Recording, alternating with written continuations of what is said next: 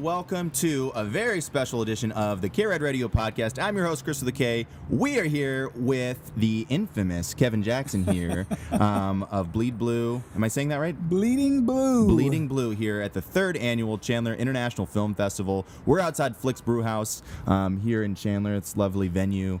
Um, you can amazing. have craft beer as well as watch amazing films. So what a cool place! And thank you so much for coming on. My pleasure, man. Good to. I saw you the other night when we were doing the red carpet, so I'm actually flattered you brought me back. Oh, get out of here! That was so much fun. I had a great time uh, at the opening ceremony. Yeah, and I don't like that you have a better beard than I can grow, but that's a whole other issue. Oh, get out of here! Get out of here! It's funny. This is uh, I had to avoid the baby face because Oh, people were like, "Are you 17?" I'm like, "No, I'm a man. I, I swear." So He's had a man, dang it! I swear. Incredible. Well, um, you know, I really wanted to, to have you on here because um, here at the Kira Radio podcast, we, we like to talk about um, anything and everything that's rad.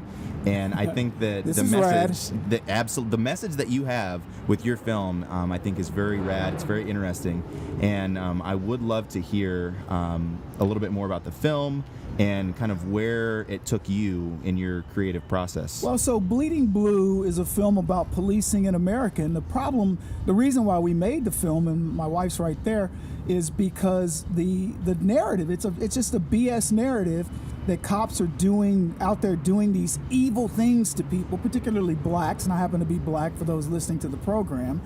And um, you know, we just wanted to change the narrative because what happens is people pr- propagate these lies, and then the black community is left in the in the wake of this devastation because guess what? Cops don't want to go police black neighborhoods. It's a dangerous thing to go.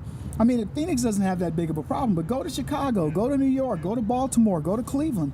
This problem is real, and the really the reality of it is uh, three percent of the population, these are young black teen men, are cre- are committing almost fifty percent of the violent crime in this country, and cops are not out to get blacks. Blacks are, are creating a situation where we we got to over police in these neighborhoods, and now police are being you know targeted and killed. So the project was around bridging the gap to make a real life understanding of what's really going on in the community. Now, look, this is controversial because the politically correct thing to do is just let it rock, rock, and, rock and roll as it is. You know, let's believe that police are vicious killers of black people, and let's watch Kaepernick take a knee and pretend that there's this, you know, uh, vendetta out that every cop has against blacks. But then there's the real truth, and so the movie was made to sort of to document the truth and let the truth, you know, set people free. Very interesting. Well, I think that um, there's definitely a lot of controversy with it because there's always two sides to every coin.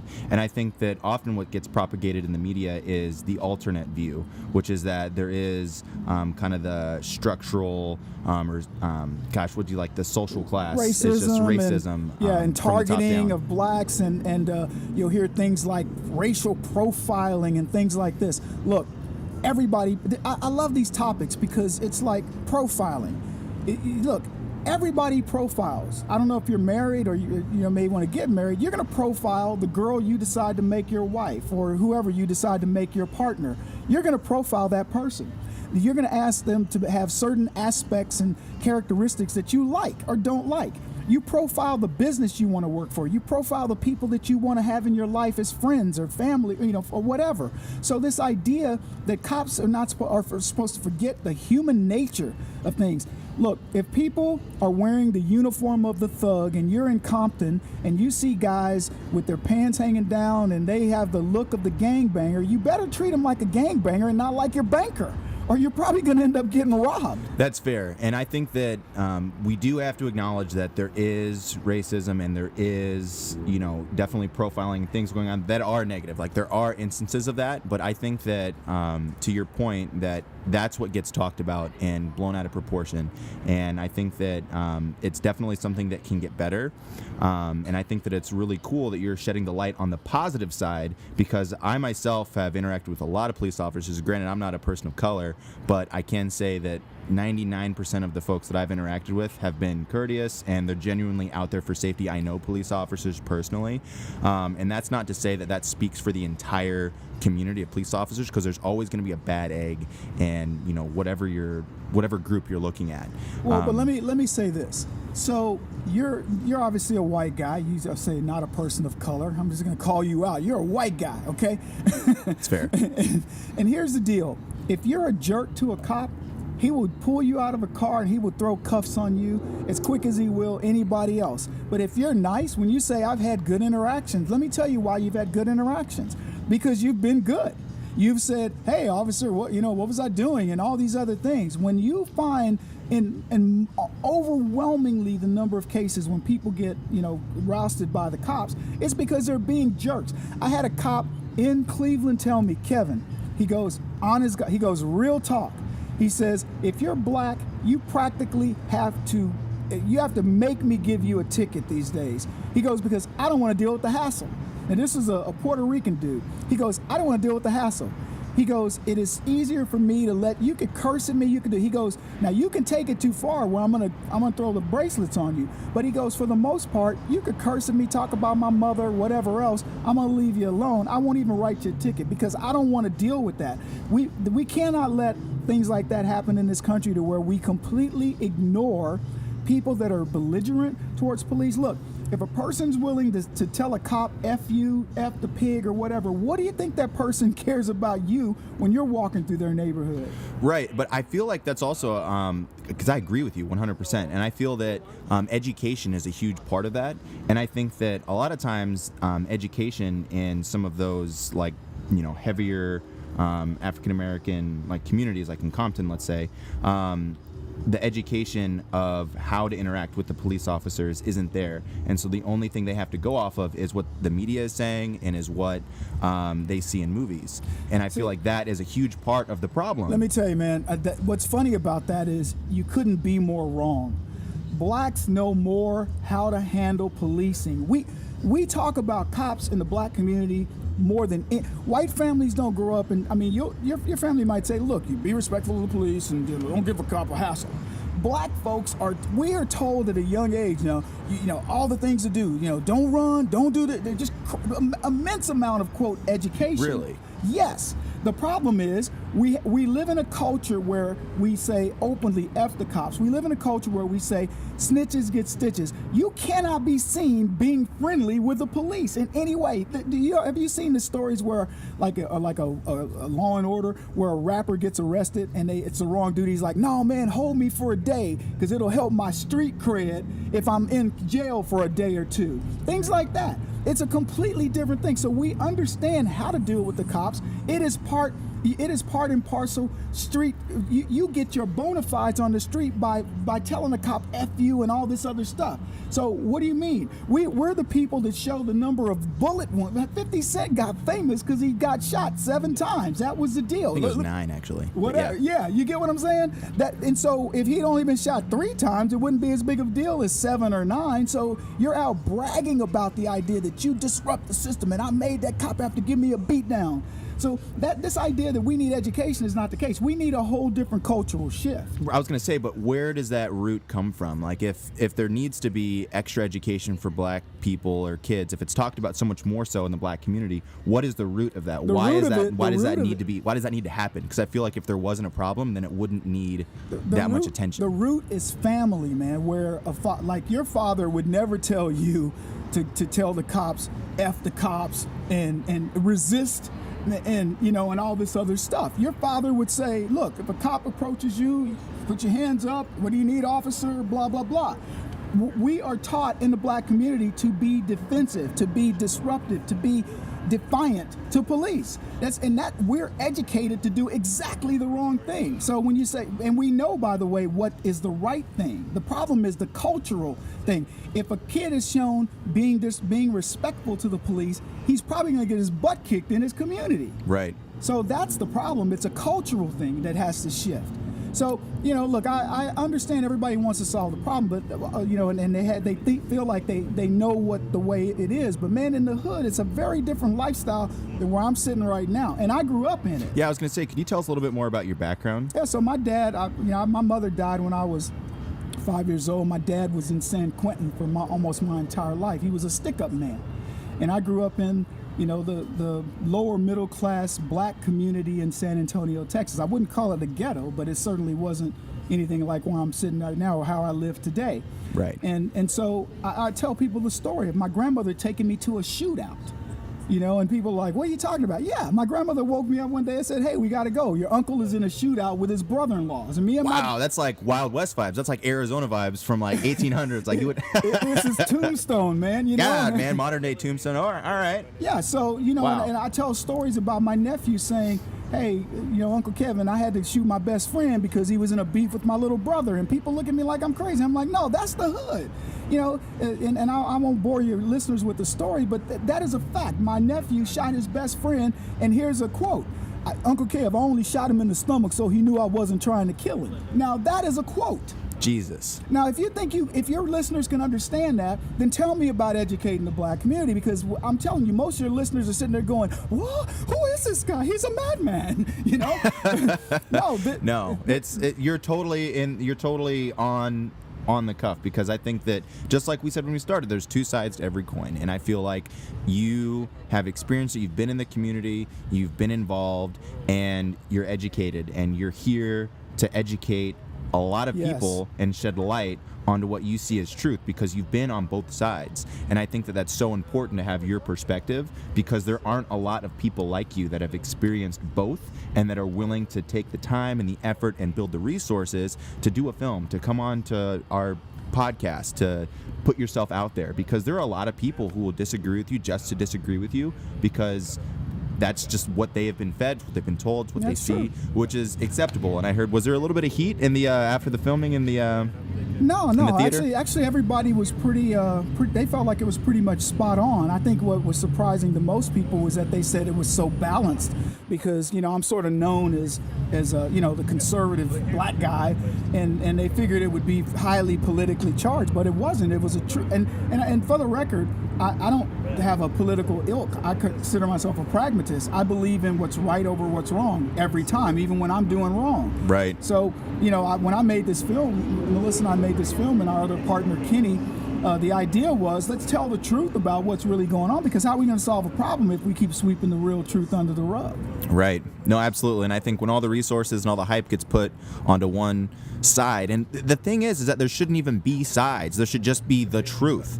And unfortunately, people have different truths. And so what they experience in their life is what they see as their truth. And I think that the ability to take yourself out of your own shoes and to look at it from a different perspective is a skill that not everyone has. And so that doesn't make everyone able to understand, oh, okay, this is why this is happening. I should not do this. Or let me look at it from this from this angle. And I think that people get so locked into picking a side. It's almost tribal, where you're like, okay, this group of people, I agree with them on X, Y, and Z. So I'm gonna jump over in this bucket, and then before you know, you're caught up in believing stuff that you don't even necessarily believe. You don't know why you're following. You don't know why you're a part of this. Well, and I think that that- happens on both sides. Well, you said the right word, and it is tribal. But let me just show you the the um, the problem with how most a lot of blacks, far too many blacks, view this. So, you they say something along the lines of, "There's too many police in the black community." So I would ask a question. Well, why? Well, there's a lot of crime in the black community. Well, who's create who's committing the crime? It's blacks. Blacks, we commit 93% of the crimes that we commit are against other blacks. If you go to a black community, it's not guys like you driving through, you know, throwing rocks or doing drive-bys. It's I mean, I'm a punk. I've had my days for sure. I'm a punk. yeah, but you're not committing crimes in the black community. That I assure you. I, I don't want to sound like Trump, but That's this true. I assure you. Okay, but but but here, but Huge. right? He's Huge. huge. He's huge in the black community. Now, but here's the deal. So not only do we commit these crimes, but cops come over. Well, once somebody, if a black guy's killed another black guy. The detectives who have to solve that case are cops. When the cops solve that case, you know who they're consoling? They're consoling the mother, the father, the sisters, the, the wives, the brothers, the cousins, the friends of yet another black guy. Absolutely, and I think another piece to this, and I think I haven't seen your film, but I'm really excited to to view it, and I feel like um, just the perspective of a, of a first responder. My my girlfriend is a first responder, and hearing the stories when you're actually on the front lines dealing with these problems every single day, it's exhaust. I just think it's exhausting, it's draining, and the the quality of life and the way that these people are trained and the just the amount of volume in some of these larger cities of people literally at their worst that they're Well, dealing with every single day. Like that is so taxing, and I am so thankful we have peace officers because could you could you imagine if there wasn't that that like buffer? Oh man, look, the, the, your your girlfriend being a first responder, God bless her. I mean, this gentleman right here, he's a pol- former police officer. We talked to him at the show, but here's the deal. And I, this is what we found out in doing the film. So one of my buddies goes, Kevin, do you know at every suicide there's a cop? Every suicide, police show up. I don't care whether you jump, you shot yourself, you you you cut your wrist, whatever. A cop has to show up. Then the coroner, but a cop shows up and look, make sure it's a suicide. So just think, every death that occurs, every bad thing that occurs in this country, a cop has to be there, and what that psyche is. Uh, I we studied it on with cadaver dogs. I don't know if you. So when there's a building collapse, an earthquake, they have cadaver dogs. Right. And these dogs go and they look for bodies. And they go and, and they find nothing but dead bodies. And do you know these cadaver dogs get depressed? They, they have to retire them. They were retiring them because the dog wouldn't want to go look. So now what they do is they plant a live body.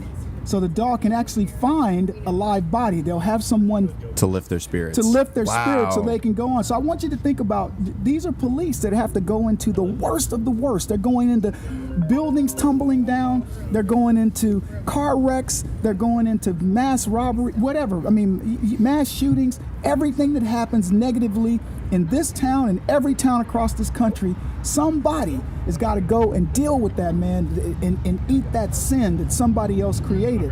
What do you think that's going to do to you over time? So it's a tough job, made even more tougher by politicians and people who don't give a crap. And, you know, for the people that do it, I tip my hat to them. And that's why I say to myself, when I meet with a, a police officer, I go, I don't know what he or she's been through, but I bet it's a hell of a lot worse than anything I've been through today. So I'm the nicest guy on the planet. I train these guys in martial arts. I'm a, a martial artist myself. I've trained more police officers. Awesome. Yeah, and I tell, no matter what I could do to them physically, I would never do anything to harm them because I look at it as, man, I don't know what your day has been, but it's got to be worse than mine. So I'm going to make sure you leave this call going, thank you. Agreed. Absolutely agreed. I can tell from firsthand experience. Like, you think you've had a bad day? Imagine dealing with a gunshot victim or someone that literally fell from a plane and you're trying to save their life, and you know, there's just stuff everywhere and it's just chaos. Oh, it's the you kids know, it's that's just, the worst, though. These guys will tell you, you know, you go to a seven-year-old that got, there was a seven-year-old that got killed, even- in, in a, she got shot in a drive-by, killed in a parking lot of a, of a Walmart. Uh, you know, uh, friends. One of the guys in the film talked about going to a house where kids had nothing to eat. One kid was playing in his feces. You know, uh, hadn't eaten in days because the mom was a crackhead, hadn't even come home. I mean, the, the the horror stories I could tell you would make you just go, okay, I, enough, It's Kevin, awful. enough. Yeah, and it's man's inhumanity to man, and it's and it's what's worse is it's parents' neglect of kids. You know, it's families' neglect of family, family killing family, things like this. In every one of those situations, a cop has to go and deal with, man. So rough life. Hey, rough life. Uh, but I would, I will say that the fact that we have people with a voice that are trying to shed some more light on it to try and make things better, I think is the overall. Because I mean, by showing, hey, you know what, this is actually what they're dealing with. Hopefully, that can create some understanding. Because I think that education and understanding how to interact and trying to minimize, you know, the amount of negative interactions people are having with the police, um, I think will go, just go to help everyone. It's like the golden rule, right? Treat your neighbor. I think that's just something that needs to be propagated itself through society again. Um, and you know, I I feel that um, through a lens like yours that gets that gets brought more to the forefront. So um, I really appreciate you sharing with us. I wanted to get your take though too because this podcast normally focuses mostly on musicians right. um, and entrepreneurs. So um, do you have any artists specifically that you look to, um, you know, that you get inspiration from, or who, who do you like to jam out to? so what's cool is in this movie we have a lot of friends that are in music. I'm a terrible musician, but I love to play, love to play keyboards. But uh, Cool, 20, man. 20 Pound Sledge did the soundtrack for this film. It's absolutely phenomenal. Sick. Yeah, yeah. A buddy of mine out in California. Uh, one of one of my friends in Florida did the score, and he's a very good musician as well. In fact, one of his best friends is a drummer named Lee Levin who plays for everybody. He plays for Katy Perry, uh, Beyonce, all of them. Lee's a Lee's an amazing drummer. Queen Bee, shout out. Yeah, but uh, as far as like my musical tastes are really stuck in this crazy era. So and and it's very d- eclectic. Okay. Okay, try me. Let's go. All right. So I'm a huge Kenny Loggins fan. What? Yeah. And here's what's interesting. Before you look at me with that crazy look, like this brother's like Kenny Loggins, right? No, it's cool. Kenny, like it. Kenny Loggins is the second most sampled musician in hip hop. Kenny Loggins. You know who's number one? The number one most sampled uh, person in hip hop? Yeah, mind blown. James Brown. James Brown and Kenny Loggins. Yes, James Brown and Kenny Loggins. Number one and number two. I didn't know this. I was talking to a drummer, and I, uh, on a, coming back from the plane, uh, I was on a plane ride, been to a musical deal, and he's this kid is a great drummer. And he says, I said to me, man, you're gonna freak when I tell you, I mean, I, that Kenny Loggins is my guy. He goes, he goes, Kev, Kenny Loggins is the number two most sampled guy in hip hop. I was like, get out. Kenny Loggins, people think of Kenny Loggins as like, you know, Danger Zone and, and Footloose and all that. This dude has stuff on albums, man, that will blow your mind. So anyway, I'm a huge Kenny Loggins fan. That's awesome. Yeah, uh, and I'm like I said, I'm old school. I'm, I'm like uh, you know Earth, Wind, and Fire, and uh, you know guys, you you you guys, you kids are you. you my son will hear something on the radio that's 30 years old, and I'll go, man, that that's old. He's like, no, it's not. It's like new. I go, no, Like you- no, they sampled that. You know, like Dreamweaver on like Eminem's like album back. You know when that was like, oh, this is the first time I heard it, and then my dad's like, no. Oh, right, right. We're listening to these things going, are you out of your mind, man? That's like Sting from 1963. you know, that's Right. Bowie, that's Bowie from 1974. you God, I love Bowie, but no, I have I have an affinity for older music, um, especially rock music. Okay, Um, give me a, but, give me an artist. Uh, So I'm a, I'm a real big uh, Steve Perry um, Journey guy. I love Journey. Uh, you, I don't know if you know who those guys are. oh are. no, I know Journey. You know what's fun? Random fact: I went to school um, at McNary High School in Salem, Oregon, and the drummer for the touring drummer, um, his son, went to our school. Yeah. So I've seen the Styx. I love the Styx. I love. Um, God, Led Zeppelin is Yeah. awesome. Yeah, so Um, those are all frickin' those Black are, Sabbath. Yeah, those like- are the those are the mainstays. Yeah, yeah, yeah, yeah, exactly. yeah. Um, but I was gonna ask you too, like, what is your opinion of uh, hip hop? You know, in terms of, like, I love Kendrick Lamar. Like Kendrick is my like Kendrick, J Cole. Like those are my I guys. gotta Like br- those are true wordsmiths. I got to bring my hip hop artist over here. She, this girl here is into everything. Yeah, um, I, you know. So I, I'll, I'll give you my little, little lesson in hip hop. My favorite song in quote hip hop is uh, "Gold Digger." Okay. By Yeezy. Kanye. Yeah, yeah, yeah. I love Yeezy. That's my boy. Yeah, yeah, yeah. right. So that that's my that's like my all time favorite song because I just think it's such a creative, uh, creative song. And I've heard the guy's a musical genius, but I couldn't name. For, I couldn't name t- another Kanye song. Uh, I know Jay Z song "99 Problems" and this ain't one, you know. But I'm not into that genre because I'm I came up in a time where music really meant something, all the chords, and I don't like the sampled beats and the repetitive beats that you can just program in. I like it when guys are riffing. I'll give you that, and I would say that that's the case with a lot of the the mainstream Yeah. rap and a lot of the like newer people that are coming up. It's just like sampled trap beats, throwing some hi hats. You know, you've got a song, but I will tell you that um, some of the stuff on Kendrick and J Cole, like they're true wordsmiths, I and, believe and it. Their sound is so good. Like you've got Dre working on their beats, like real hip hop, you know, producers, you know, that are like in the mix. They're in the culture, and it's it's a vibe. I believe it. I man. highly rec. Now I believe it, and, and like I've, I've heard, uh, I- what was the guy, um, Jason Derulo as an example. Okay, I mean, kind of bubblegum stuff, but and uh, the Weeknd and people like that. I, I wouldn't know them, but I'll hear their music and I go, I like that. I like that groove. Right. You know, but I, but it isn't like the old days where there was only like eight groups when I was growing up. There was Earth, Wind, and Fire. There was Con Funk Shun. There was Brick. You know, there was only maybe ten groups. You, that's all you had to remember because they were the ones putting out all the music, and it was all Motown. But nowadays, man, you know, you don't know who's going to be on a label. They can do it on their own now. And by the way, my favorite music when I put on like um, uh, X XM radio, I like to find the obscure station where I don't hear the same doggone song 50 times a day. I want to hear something fresh. Absolutely. And I think that's where the indie artists come in. Yes. And what's fantastic about this day and age in music is that everyone has the ability to DIY, to make their own stuff. Yes. And getting access to high quality studios is always still a struggle. but it makes it a lot easier for the music to get out there, to be shared, for a genuine message to connect with that's not just the radio. You People aren't tied to the radio. And I think that that's just, you know, a sign of the times. I think that's a positive thing that's come from social media and the you know advantages of the internet and everything. Um, even this podcast, like we wouldn't be able to have a radio show um, with, without the internet. So Technology is amazing, and, and that part of it I love, and I hope that it, it and I know it already has, but I want to see more of a generation of youngsters coming up and and uh, and finding their voice. I mean, whether you're doing radio, whether you're doing TV, which I do both, or whether you're a writer. I mean, I love writing. I'm a, I'm a prolific writer. I've got three best-selling books, but and- what are those called? yeah, they're all political humor, but but but the point of it is is that when you find your voice, however that is, that is the, that is the best thing. It's like Mark Twain saying, you know, the best two, the, the, the only two days that matter: the day you were born and the day you will find out what you were born to do. And I just think that is so profound because you know there's so much out there, so much inside of people that you want to draw out, whether it's music, film, you know, whatever it may be, or the written word.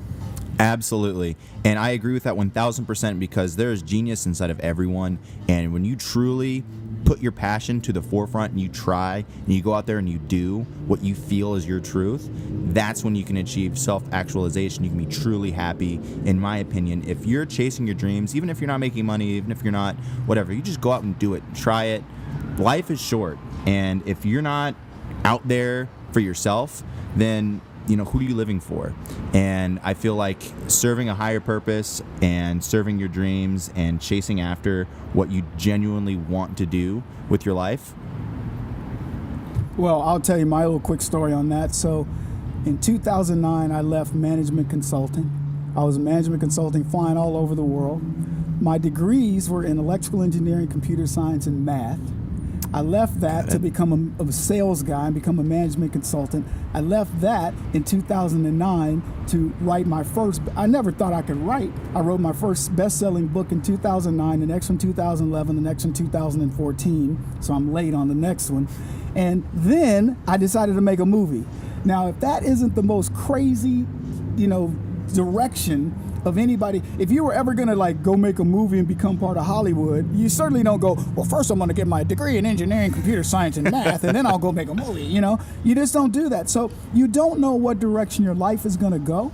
So, in, you know, learn everything you can. Take take in the experiences of it all and you don't know where it'll twist you but it'll take you where you ultimately want to go. I gotta leave it there. I gotta get my kid to baseball. That's fantastic. Thank you again so much kevin jackson. All right buddy. Really appreciate it. My pleasure. Special edition of the Kara Radio Podcast. Stay tuned for more guests. We're here at the third annual Chandler International Film Festival, and nice catch.